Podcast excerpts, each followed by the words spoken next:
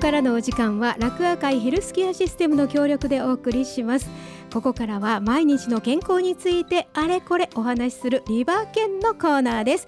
今日は京都市北区地域介護予防推進センター事務コーディネーター坪井紀美子さんとリモートでつないでお話を伺います。坪井さんこんにちは。よろしくお願いいたします。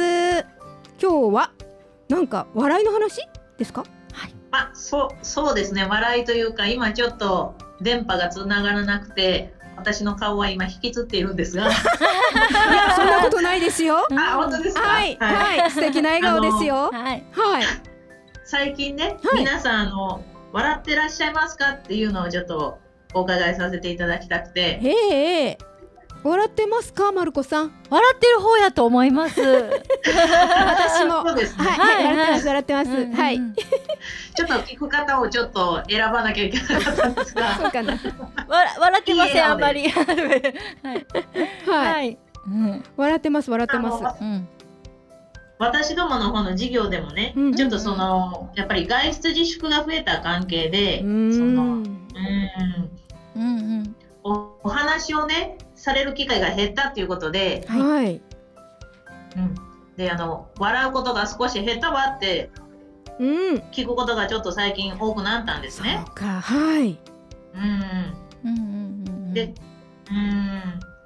で、まあ、その、まあ、あの、授業で私ども体操教室やらせていただいてるんですけど、うん、まあ、そこにきいろんな方がいらっしゃって、まあ、10人ぐらいでやってるんですが、うん、まあ、来て帰られる頃には、あのもうすっきりした表情でやっぱあのお話があるんでね、笑うのは大事だねって言って、そうか。はい、なるほどしみじみ書いてくださってやっぱりねそうやって会話人とお話をする機会がないからあそれを笑うことないですよね、そうなんです。確かに確かに。そうなんです。でまあちょっと特にねあのご高齢の方っていうのはそのご近所付き合いとかを、まあ、大切にされてこられた方が多いと思うんです、うん、だから、まあ、今回のこういう、まあ、もう1年近く続いてますけど、うん。はい、コロナの関係でねちょっとしたそのお茶のお茶会みたいな機会も、もし、うん、減ってるんじゃないかなと思って入るんです。はい、はい、そうですね、はい、確かに確かに。そうですそうです。うんやっぱり人とお話しするって大事ですからね。大事ですね。はい、うん。そうなんです。で、まあ、あの健康を長く保つためには、そのやっぱ社会参加が大事っていうふうに言われてるんですけど、うん、なんかその社会参加っていうとすごく堅苦しいんですが、まあ簡単に言うと人とのつながりなんですね。はい、うん。で、なんでそのつながりが大事かっていうと、そのつながりを持つことで、その友達の方からその健康に役立つ情報を教えてもらったり。はあはあはあ。でもねね、このサプリがいいよとかいろいろあると思うんですけど、他にも、まあ、一緒に頑張ろうって励まし合えたり、でまあ、そういうお話をすることでその刺激を受けますし、でそういったやり取りをするっていうことが長い目で見てそのご自身の健康維持にすごく役立つっていうふうに言われてて。うんなんかそうなんです。東京都のの福祉保健局さんの調べによると、週1回以上お友達と交流を持っている方の方がその機能低下がなかったりその死亡のリスクが減ったりとかもあるそうなんです。ね死亡リスクがってめちゃめちゃ大事ですね。はい、はい。そうなんです。で、まあちょっとその以前私どもからご紹介させていただいた柔らか頭教室っていうのがあったかなと思うんですけれども、はい、その教室もまさにこのつながりっていうのを大切にした教室なんですね。はい、えー、具体的に何をしてるかっていうとあのサポーターって言われてるあの有志のボランティアの方1名に対して教室に参加してくださる2名の方がお席に座っていただいて、はい、3人1グループっていう形で、はい、あの脳トレをしながらおしゃべりしてっていうそのつながりを持ってもらいたいなと思いますね。はい、どどんなどんなことするんですか？具体的に。あの具体的には計算ドリルとか音読とかさせて、うん、いただいてるんですけどこないだなんかは音読の中であの春の七草に関するはあ。の詩が書いてあったのを音読していただいいただいてたんですけど。その中にね「あさぎ色」っていう言葉が出てきたんです。うんうん。あさぎ色、はい。そう。あさぎ色ってどんな色だと思います？マルコさん？えなんか紫っぽい渋い感じですかね。伝わらない、でえはい。ね。なんとなくね。ね、そうそう、ん。なんとなくです。って感じですよね。はい。はい。そう。だからその参加者さんも、い。なんとなくはわかるけどわかんないよねってなって、うんうんはい。でスマホで調べてみたんです、うんうんうん。うん。そしてあさぎ色って浅いネギの色って書くはい。はいそう言われるとなんとなく緑のうん。ちょっと浅めの色なのかなって想像できました、はい。うん。あこんな色だったんだねっていう話からうんうん春の七草の浅ぎ色の話から今度は秋の七草の話になってう、ん。うん、七草って言ったら昔はよくつ外に摘みに行ってたわみたいな話になって、ええ。話広がりますね、はい。うんそうなんです。まだつなまだ広がってですね、えー摘みに行ったわと言ったら桑の実拾いに行ったわ。めっちゃ広がる、ははい。桑の実って言えば桑の葉あったよね。ってなって。うんうんうんうん。桑の葉をシャリシャリ蚕が昔編んでたの知ってる？みたいな話になっおお。て、はい、連想ゲームみたいになってますね。そうなんです、ね。まだまだ続くんですけど。えそうなんです。でその蚕の話からなってまた絹蚕といえば絹絹といえばあなた証券って知ってる？証券って正しい絹って書くんですけど、うんうん。混じりのない絹だけのもの、でこれあの教室がねあの北区の方でやってるんで西陣が近ないるほど。はいはい。西陣はその証券あの着物があるんでね、うん。証券って言葉知らないとダメだよみたいな。うん。うん。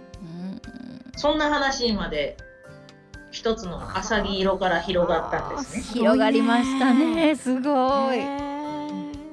広がりました。面白い。ずっと聞いてたいですねそのお話。そうですね。はい。どこまでどどこまでどこまでつながるかってね。ね、連想がどこまでいけるか。うんいや面白いですはいはい。で連想ゲームで話してたわけじゃなくやっぱりそうん。の会話っていうのでそのキャッチボール。うん。はい。うん。で話題が広がって、はい。なんでなんでここまで話題が広がるかというとそのミソはですね最初にお話しした人数構成にありまして。はい。3人1グループっていうのがポイントなんですね。はあのこの教室の立ち上げに尽力してくださった立命館大学のあのうん高橋信子先生という方がいらっしゃるんですが、はい。その3っていう数字は社会性を磨く上ですっごい効果的な人数なんだそうです。うんはい。うん例えばその3人よれば文殊の知恵あね、言いますね。へまあ、3でいろいろことわざあったりしませんか？はいはいはい。石の上にも三年です。あ三年出てきました。ですよね。うん。そうですそうです。三つ子の魂100まで。あ本当だ。三だ三だ。めっちゃ三出てきますね。なんか結構3ってなんかあの、本当です結構意味を持つことが多いらしくて、まあその、社会性を磨く上でも効果的なんですけど例えば A さんと B さんが会話してるなと思った時に C さんはちょっとここは押さえて聞いておこうとうんうんうんうん。なるほどなるほど。うんうんはいはい。で3つの視点があればさっきみたいにいろんなあじゃあ蚕もあるよとかうん蚕だったら西陣だよねとか、うんいろんな視点が混ざって会話が膨らむんですね。はい。で膨らむと先ほどおっしゃっていただいたように連想ゲームみたいですねっていうようにすごくいい刺激になって。自然とつながりを自分で探すようになる。はあ二人じゃなくて三人がいいんですね。ねそうなんですそうなんです。うんすごい。まあ、それは脳トレの効果にはなるんですけどね、はい。まあ、こうやってその3人が集まって喋ったりっていうそういうつながりの場を活用してもらったりもっとねちょっとそんなところちょっと行きにくいわっていう方には、うん、もっと身近なところで例えばその普段行ってる買い物先とか、あと通院先とか、はあはあはあ、あ。といつもの散歩ルートとか、はい、顔は見るんだけどっていう人いませんか？ありますあります。ありますね。声はかけたことない。ないけど。でも知ってるっていう人。見たことあるなそうそうそう、うんうん、そうそういった方に自分から会釈してみたり、はあ、挨拶してみたり、うんうんうん、確かに、ね、そうなんですはいはい多分向こうも向こうも知ってますよね。そうそう。が知ってるんだから。ですね。そうですそうです。ね。きっと向こうも会釈を待っているはずです。うん、そうか。その発想はなかったですね。ね。そうかそうか。そうですね。そうなんです。やってみようぜひそういう身近なところから始まる、うん、つながりっていうのもあるのかなっていうふうに、ねうん、取り組んでもらえたらと思うんですけど。はい。うんそうなんです。でもちろんね、あの身体的な事情があって、あの一人で自宅から出るのは難しいっていう方もそうですね。いるかなっていうのはあるんですけども、はい。はい。はい、うん、そうそうそうそう。そういった方はまたね、あのまあコロナが始まった時にも言われましたけれども、あのお電話されてみたり、はい、お手紙書いていただいたり。ツーツートントンみたいな。ね。昔あった。ツーツートントン、つえマルコさんわかる？つえなんか信号的なやつですか？やったやった無線ですよね。よかった坪井さん分かってくれた。わかりましたよ。はい。そうそうそうそう。無線、ま、無線は冗談なんですけれども、でもね、何かしらね、そういったゆるいつながりを意識してもらえるといいのかなと。そうかそうか、うん、そうですね。何でもやる方がいいってことですよね。そうそうそうはい。なんか余談ですけどあの郵便局の郵送料も増えてるそうですよこのあそうですか。お手紙とかはがきを出す方が多いんですかね。うん、増えたんですかね。なるほど。うん。